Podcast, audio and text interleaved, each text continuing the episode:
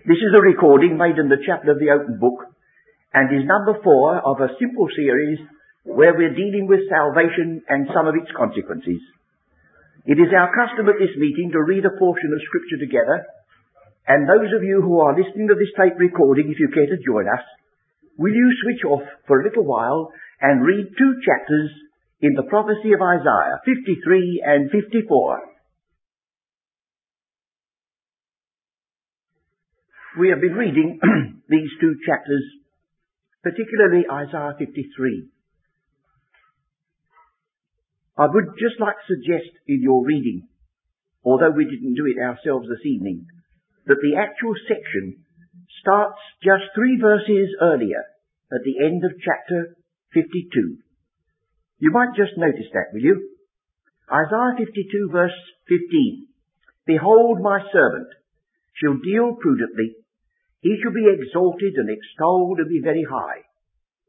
As many were astonished at thee, his visage was so marred more than any man, and his form more than sons of men. So, if you're not careful, you'll miss this. As so, just as they were astonished at his marred visage, so they're going to be astonished at his exaltation. He's going to be exalted and very, very high. That comes out again at the end of Isaiah 53. Therefore will I divide him a portion with the great, and he shall divide the spoil with the strong, you see. But in between, there's an expansion of the fact that although he was to be very high, one day, he stooped so low, and they saw no beauty in him that they should desire him.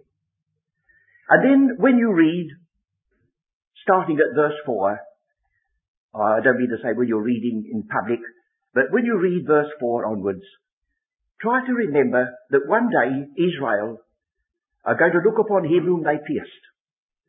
And they're going to mourn for him. And they're going to take with them words, as the scripture says, and turn to the Lord. And without saying that they will actually quote word for word, this is what they're going to say when they look upon him whom they pierced. Surely, this is a dawning consciousness on their heart and mind. We, we didn't realize this. Surely, He hath borne our griefs and carried our sorrows. Yet we did esteem Him stricken, smitten of God, and afflicted. But He was wounded for our transgressions. He was bruised for our iniquities. The chastisement of our peace was upon Him, and with His stripes we are healed. We tried to stress in our earlier study along this line of salvation that it was the work of a surety. A surety. The word surety in the Old Testament is the word that means to mingle. It means that the surety steps into my place and is so identified with me by God that although I ought to have suffered the bruising and the, the stripes, my surety took my place. And Judah gives you an idea of what a surety's responsibilities were when he told Joseph concerning his younger brother Benjamin, I will be surety for him. Of my hand shalt thou require him. And if I ascend not up to my father, and the lad be not with me, I shall bear blame, or the word is sin forever. That's our surety. Then there's one other feature in Isaiah 53 which I feel is worth the repetition. If some of you folks who are listening to me tonight say, we've heard him speak about Isaiah 53 before, friends, I hope if I live long enough you'll hear me again. For we have to bring out of our treasure things old as well as new. And I would like everyone to realize that verse 6 and verse 12 have got the, uh, an identical word in them which is hidden in the English translation. Isaiah 6, uh, 53, 6. All we like sheep have gone astray. We have turned every one to his own way, and the Lord, now I'm going to tr- change the rendering, and the Lord hath made to meet on him the iniquity of us all. Now look at the last verse. Therefore will I divide him a portion with the great, and he shall divide the spoil with the strong, because he hath poured out his soul unto death, and he was numbered with the transgressors and he bare the sin of many. And he became a meeting place for the transgressors. The same word is used in verse 6 and verse 12. He became a meeting place on the cross for my sin. And he becomes a meeting place at the right hand of God because I'm his child by redemption. And then one further feature. It says in verse um, 11, He shall see of the travail of his soul. So he doesn't minimize that what our Saviour went through was travail. Great distress. But it says, and he shall be satisfied. Think of it. He is satisfied. I can understand we can say, I shall be satisfied because of the work done for me. But he is going to see you and me standing righteous, forgiven, accepted, and children of God, and he's going to be satisfied that it was well worth it altogether. It's almost impossible for us to take that aspect, but it's there. Well, if we're not careful, we shall find our time is up and Isaiah 53 will still be before us. And of course, we want to be fair with our listeners. So this evening, we're turning our attention to a, another aspect of this great subject of salvation. He that believeth hath. Well, we know that salvation is ours because of the finished work of Christ, and the link between us and that finished work is the fact that we have believed God and it's been accounted to us. Well now there are certain features that are stressed in the scriptures that come to us when once we know that Christ is our Saviour. And surely the first thing we need, before we need anything else, is the gift of life. Because if we hadn't life, all the promises will be unfulfilled and all the blessings will be unenjoyed. So I turn to the first epistle of John, uh, just in order to demonstrate this. And what we are seeing this evening will be nothing startlingly new, but it'll be blessedly and gloriously old, and the basis upon which all our ultimate hopes must rest. 1 Peter, 1 John 5, verse 11 onwards. And this is the record that God hath given us eternal life. And this life is in His Son. One of the things that Scripture emphasizes is that when you've ultimately sorted things out with regard to all the ways and means in which things are accomplished, if you're on the right track, they'll lead you to the foot of Christ. You're not saved by faith. You're saved by faith in Christ. It's Christ that matters. Your faith had no more Saviour than anything else if He was not trustworthy. So, this is the record that God hath given to us eternal life, and this life is in His Son. He that hath the Son hath life. And conversely, he that hath not the Son of God hath not life. And there's the sharp cleavage. There's no statement here about what company you belong to, what dispensation you're under, whether you believe the right division of the word of truth. It doesn't ask that question at all. It's one simple question. What is Christ to you? And that settles your destiny. These things have I written unto you that believe on the name of the Son of God, that ye may know. You see, the gospel was written that you may believe. And the epistles are written to those who believe that they may know that ye have eternal life. So there's one great blessing which is associated particularly with redeeming love. That the wages of sin is death. But the gift of God is eternal life. And this life is in His Son and at His disposal. Well then we have another blessing which is associated with our calling and that is the epistle to the Ephesians will give us the passage, chapter 1.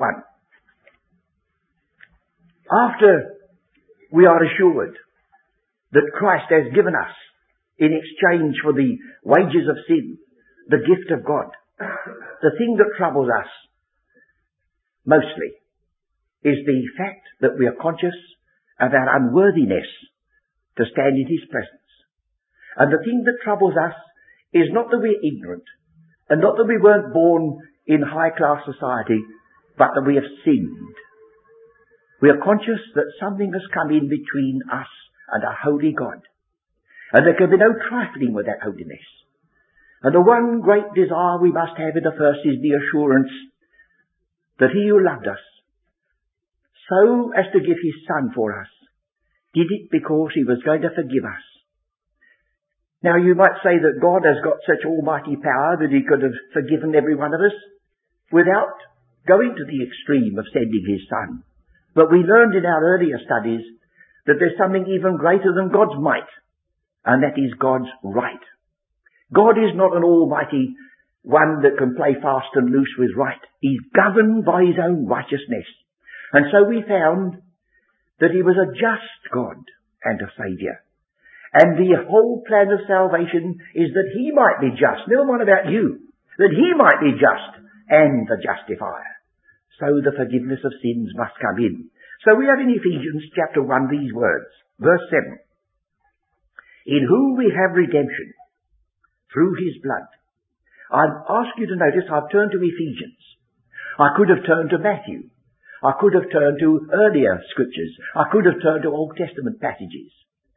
But there are some of God's people who are so refined that they have come to the conclusion that the sacrificial element in the scripture belonged to pagan and early crass periods, but we are now so advanced with regard to philosophy and education and general upbringing that there's no more need for us to stress that God necessitated a sacrifice, that he can forgive us just without that. In fact, they argue. They argue that an ordinary father down here, he doesn't need a sacrifice before he forgives his little child, and what about God? But you see, the relationship isn't the same. God is not your father until you're saved. God is your creator. And God cannot pass over iniquity and justify ungodliness. And so he went to the extreme of not sparing his son, so that you and I should be able to lift up our heads in that day and answer the challenge, who is he that condemneth us? And our answer, it is Christ that died, yea, rather that is risen again. So it says here, this highest of all spiritual epistles stresses the blood of Christ, in whom we have redemption through his blood, the forgiveness of sins, according to the riches of his grace. Now our version says, wherein he hath abounded toward us in all wisdom and prudence, uh, please remember there are no full stops or commas in the original Greek version of the New Testament. One solid line of letters. So you're not interfering with any part of scripture if you question the punctuation marks and the verses. Uh, have you tried to think how you can abound in prudence? Because the word abound means to flow over. It's to fill a cup and fill it over the brim and run into the saucer. With prudence. Oh no, that's to go very carefully, weight and measure. So I'm just stopping to ask you to split verse 8 into two parts like this.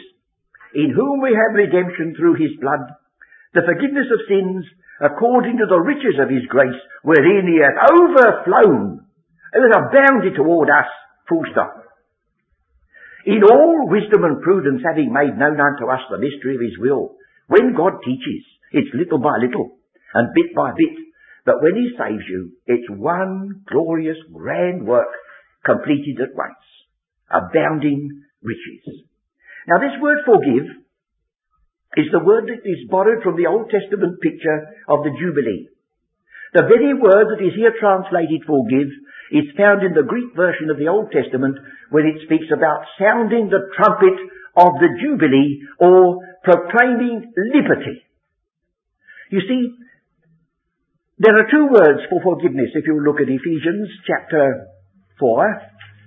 Chapter 4, the end of chapter 4. And be ye kind, doesn't say be ye just, be ye kind one to another, tender hearted, forgiving one another. Now that's not the same word that we have here.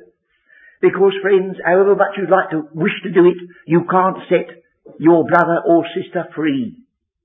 You could be kind to them, and you could be gracious to them as this word is. But forgiveness alone can come from God. For this word means to set a captive free, to break the shackles and give him a new standing. God alone can do that. So your forgiveness is only a faint shadow. You forgive him because you've been forgiven. That is to act very graciously to him. But God not only acts graciously, he acts in the riches of his grace. He takes the shackles off. He sets you who are captive and in bondage, God's free man. So that's a point that salvation brings you. And then, just in passing, I remember those pregnant words that we had in Psalm 51, where a repentant um, David, he says, blot out, wash me. You notice the two things? The word blot out signifies an account, and wash me signifies I'm unclean. He says, do the both, and God does the both. The blotting out cancels the account. You're justified. Wash me, you're sanctified. Oh, what a complete salvation we have. Nothing left to chance. Nothing left undone. Blot out. Wash me. Now I come back to Ephesians 1 for another of the consequences of this wonderful salvation. You do know, and I'll mention it again because we're always having new hearers, that the first 14 verses of the epistle to the Ephesians are the charter of the church of this new calling. It divides itself into three parts by the repeating of the words unto the praise of his glory. You see those words come, or similar words, in verse 6, and in verse 12, and in verse 14. Three times to the praise of his glory, or the praise of the glory of his grace. And verses 3 to 6 speak of the work, or no, the will of the Father before the foundation of the world, choosing. Verses 7 to 12 are the work of his Son, redeeming. And the remaining verses, 13 and 14, are the witness of the Spirit sealing the believer. The work of the Father the will of the Father, sorry, the work of the Son, and the witness of the Spirit. Now at the close of the will of the Father we have these words. To the praise, on verse 6, of the glory of His grace, wherein He hath made us accepted in the Beloved. Now two things here. This word accepted is used only of one other person in the New Testament, and that is the Virgin Mary. When the angel came and saluted her, he said, Hail thou highly favoured among women. And that's the word here. It's something we can't quarrel with, is it? Surely when we see what Christ has been made to us and what we find ourselves to be in Him, we are highly favoured among mortals.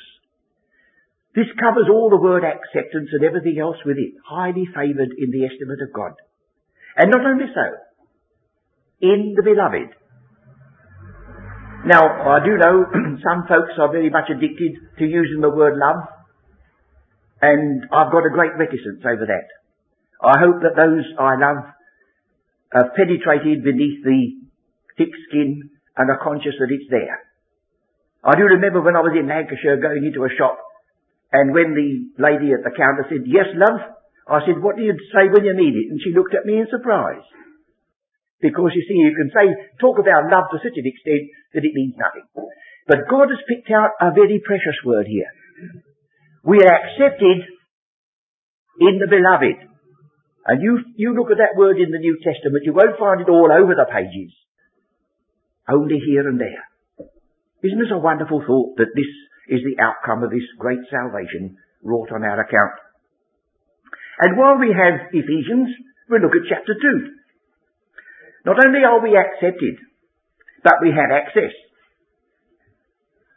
If you look at chapter 2 verse 18, for through him we, the both, the article is used there, the both, that is to say the Jew and the Gentile, the middle wall's gone that separated them, for through him we the both had access by one Spirit unto the Father.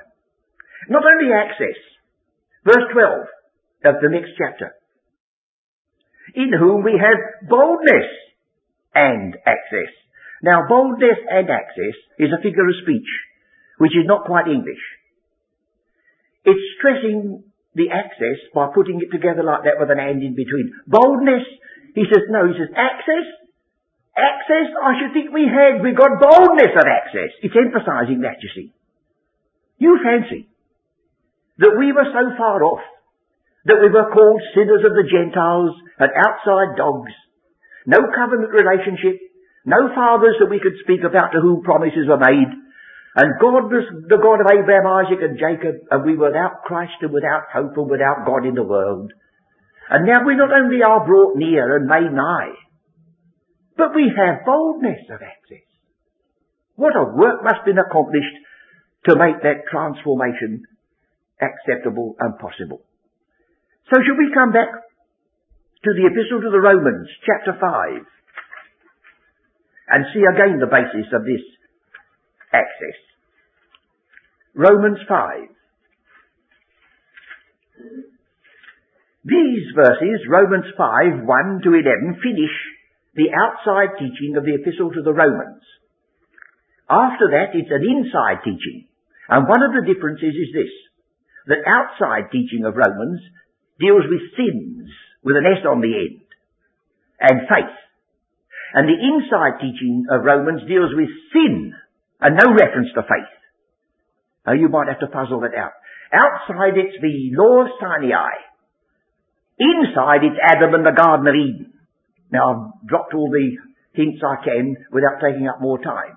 Now we're coming to the conclusion of the outside story.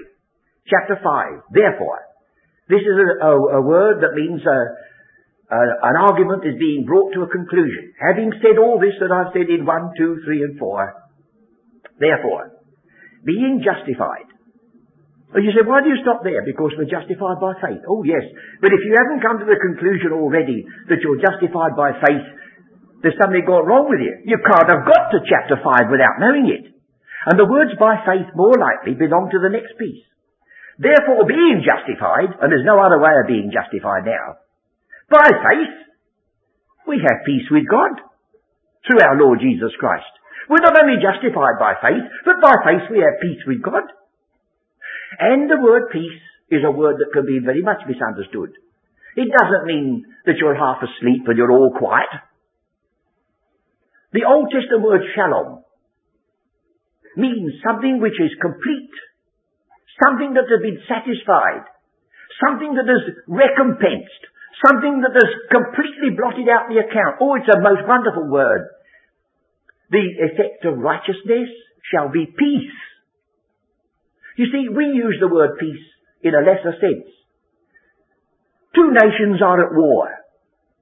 They deplete their exchequer, they can't afford any more, so they sign a peace treaty. Well, that's not peace because as soon as they can go at one another again, they will. But when God signs a peace treaty, the word complete, complete satisfaction is written across it. The whole question can never come up again.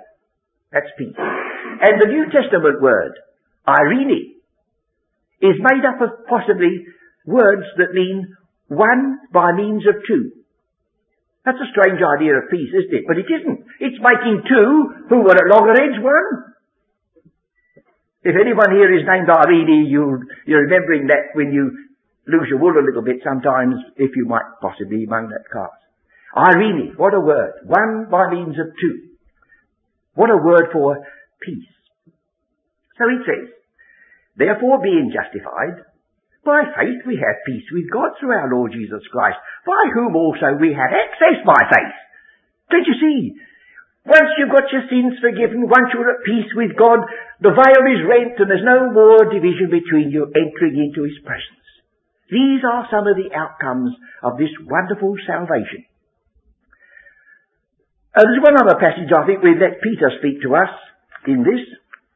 And that is in the first of Peter, chapter 3:18. It's a verse that we can well include in our list. 1 Peter 3:18.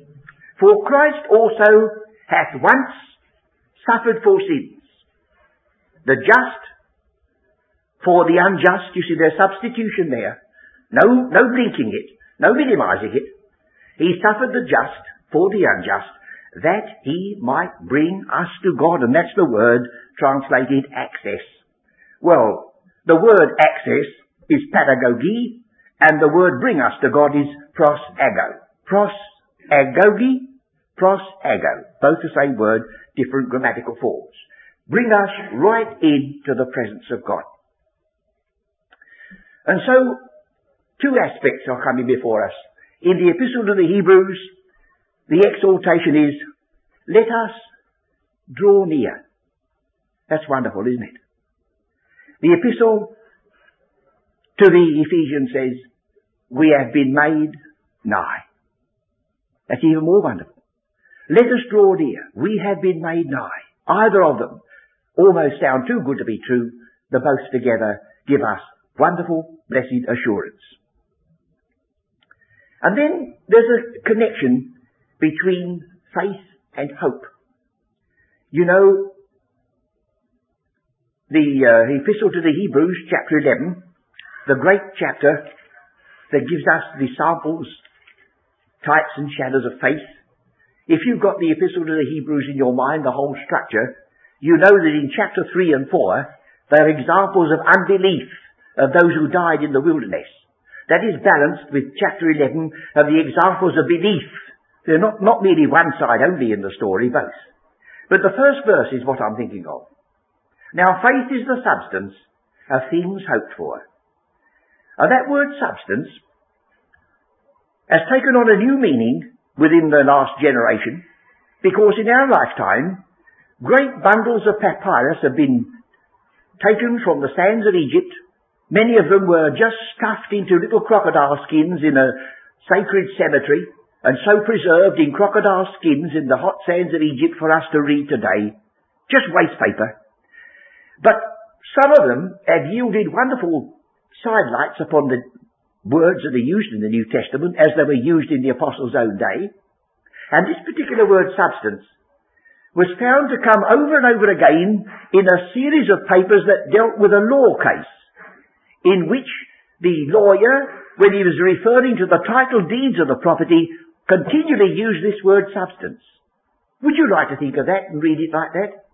Now faith is the title deeds of things hoped for. And so Abraham was willing to dwell in a tent as a stranger in the land of promise because he looked for a city which hath foundations.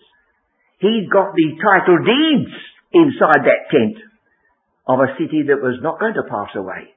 And so he was quite willing to be a stranger even though the land of promise had been given to him. And we have much the same thing. Our hope is associated with our faith. And our faith and hope are the guarantee, as it were, that God has given us, the title deeds of not really a city which has foundations like the heavenly Jerusalem, but of a position which is far above all principality and power, but that's impinging upon dispensational truth. There's one other feature which is of vital importance to us that I'd like to include in this, and that is the question of sonship.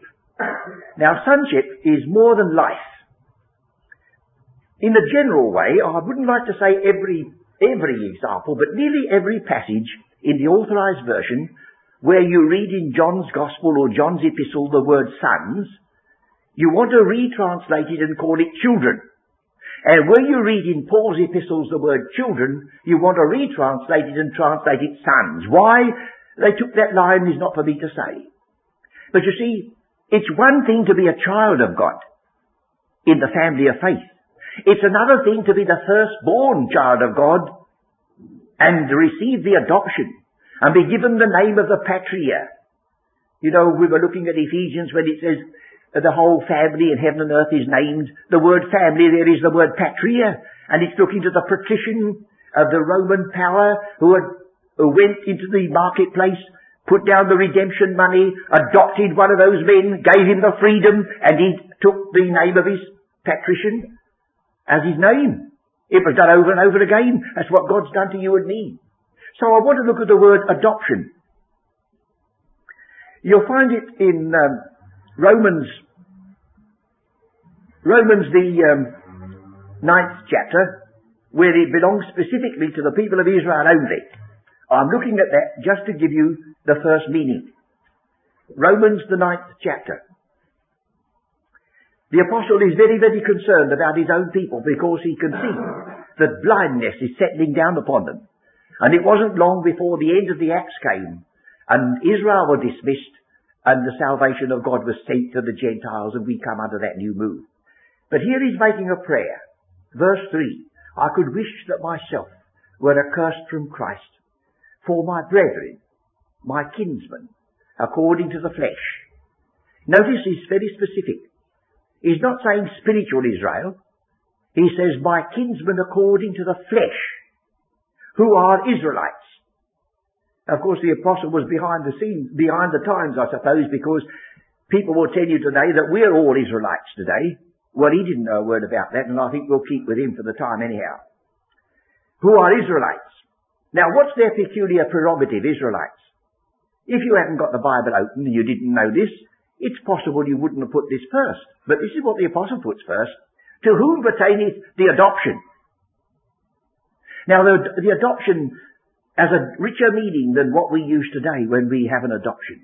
This was taking somebody into your family, investing him with a firstborn's position, and making him your heir. So will you turn with me to the epistle to the Galatians, where you have this worked out a bit more clearly. And this presupposes that you know something of the law that was in operation when the Apostle Paul was living. Chapter 3, verse 15. Brethren, I speak after the manner of men. And when Paul says that, as he does once or twice, he's not going to quote scripture. He's going to quote something about your manner of life that you know. I speak after the manner of men. Though it be but a man's covenant or will, yet if it be confirmed, no man disannulleth or addeth thereto. Now that was a statement of truth that the apostle knew was Galatian law when he wrote it. Today you could make a will, and then you could have a codicil added to it. You could have it scrapped and start all over again, but you couldn't do that in Galatia. It was a serious matter because it involved the tribe, it involved all sorts of things with regard to the people as a, uh, as a community, and when once you'd fastened and fixed upon the one who was to be your heir and adopted him, you couldn't alter it. Well now his argument is this, verse 17, and this I say, I'm saying this, that the covenant that was confirmed before of God in Christ the law, which was 430 years afterwards, cannot disannul. He said, surely you're going to agree with this, that if you can make a will that cannot be disannulled, you're going to say God can't make a will? The promise made to Abraham stands just the same as ever, even though Mount Sinai came in and Israel are being punished for their sins. God's callings are without breaking. And so all Israel shall be saved in spite of it all. Well now that leads on to chapter 4. Now I say, brethren, that the heir, or no brethren there, I'm sorry. Now I say that the heir, as long as he is a child, differeth nothing from a servant, though he be lord of all. So he's telling us that while a person is in his minority, he's under tutors and governors. Verse 2. Until the time appointed by his father in the will. And then when that takes place, he assumes his own responsibility and he bows the tutors and the governors out. So he says, verse 4, that when the fullness of the time was come, God sent forth his son, made of a woman, made under the law, to redeem them that are under the law, that we might receive the adoption as sons. So this is the will, putting us into the place of the firstborn. And because ye are sons, God has sent forth the Spirit of His Son into your hearts, crying, Abba, Father. And you may not know that that's an important addition there. You see, the things we don't know. Why should it be important to see Abba, Father? Do you remember that it only occurs three times in the New Testament? Once in the Garden of Gethsemane, our Saviour used it. Once in the Epistle to the Romans, once in Galatians. And if you knew the rabbinical law, no slave was ever permitted to use the word. He must be a free man who could address the uh, address him as Abba, Father. So it's all insisting upon this relationship, sonship, the adoption, the heir, and that takes us to Ephesians chapter one, where it says in verse 4, according as he hath chosen us in him before the foundation of the world, that we should be holy and without blame before him in love, having predestinated us unto the adoption. And the word predestinated need not frighten you. It's simply made up of two words to mark off beforehand, put down in the will long before the time, the same as in other cases. So here we have some of the outcomes and consequences of salvation. Life, forgiveness, acceptance, access, peace, hope, and sonship. Well, that's a fair, a fair amount to be able to say in one meeting, isn't it? And only touch upon them. And they're all yours in the same way, by grace, through faith, sealed by the blood of Christ, the gift of God, un, uh, unmerited, undeserved, but yours because of his faithfulness. Now there are three passages with which I'll finish, all found in the first epistle of John. The first of John, chapter 4, 17 says this. Herein is our love. Now our love in the margin says love with us. This is not our love, but this is love with us. Herein is love with us made perfect, brought right to its conclusion. That we may have boldness in the day of judgment. Well, what has it done for us? Because as He is, so are we, even in this world. That's almost unbelievable, isn't it? Because of what Christ has done for us, and what God sees us in Him, we have boldness, even contemplating the day of judgment. For as He is, so are we. Then we have in chapter 2 of this same epistle. Chapter, no, chapter 3, where, where am I? I'm just, um, chapter 3 verse 2, that's right. It says, Beloved, now are we the sons of God. So he's assuming that now. It does not yet appear what we shall be. I've met people who worry about this. Shall we recognize one another? Well, you might ask any other questions. Will you walk on feet? Will you flap wings? Or what? I should leave it with God, I think, and wait. He says, we know not what we shall be. It does not yet appear, but I says, we do know one thing. We do know one thing that covers it all. When he shall appear, we shall be like him. We shall be like him. So far as it's possible for any of us to be like him, that's the pattern and the goal. And then, in chapter 2, verse 6, He that saith, now this is where we're coming to our responsibility. I hope that you've been listening to me with all the blunders I made because of my shortness of sight and I misread my own notes and whatnot. That you've been saying to yourself, I hope, oh, what a wonderful thing this is that God has done for us. Well, now we're coming to the one and only time where we're asking one another, what are you doing about it? But surely that is a thing we should say. So it says here in verse 6, He that saith, He abideth in him, ought himself also to walk, even as he walked.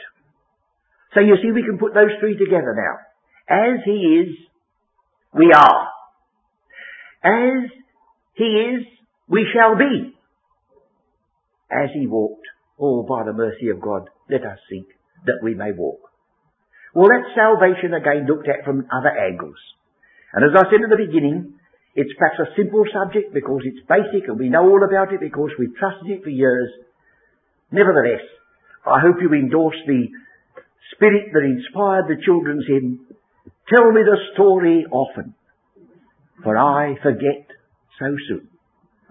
And if you say you've got infallible memories, be thankful for it and give me opportunity to stir up the, in, the not so fallible, infallible memories of those who are sharing with us in the regions beyond.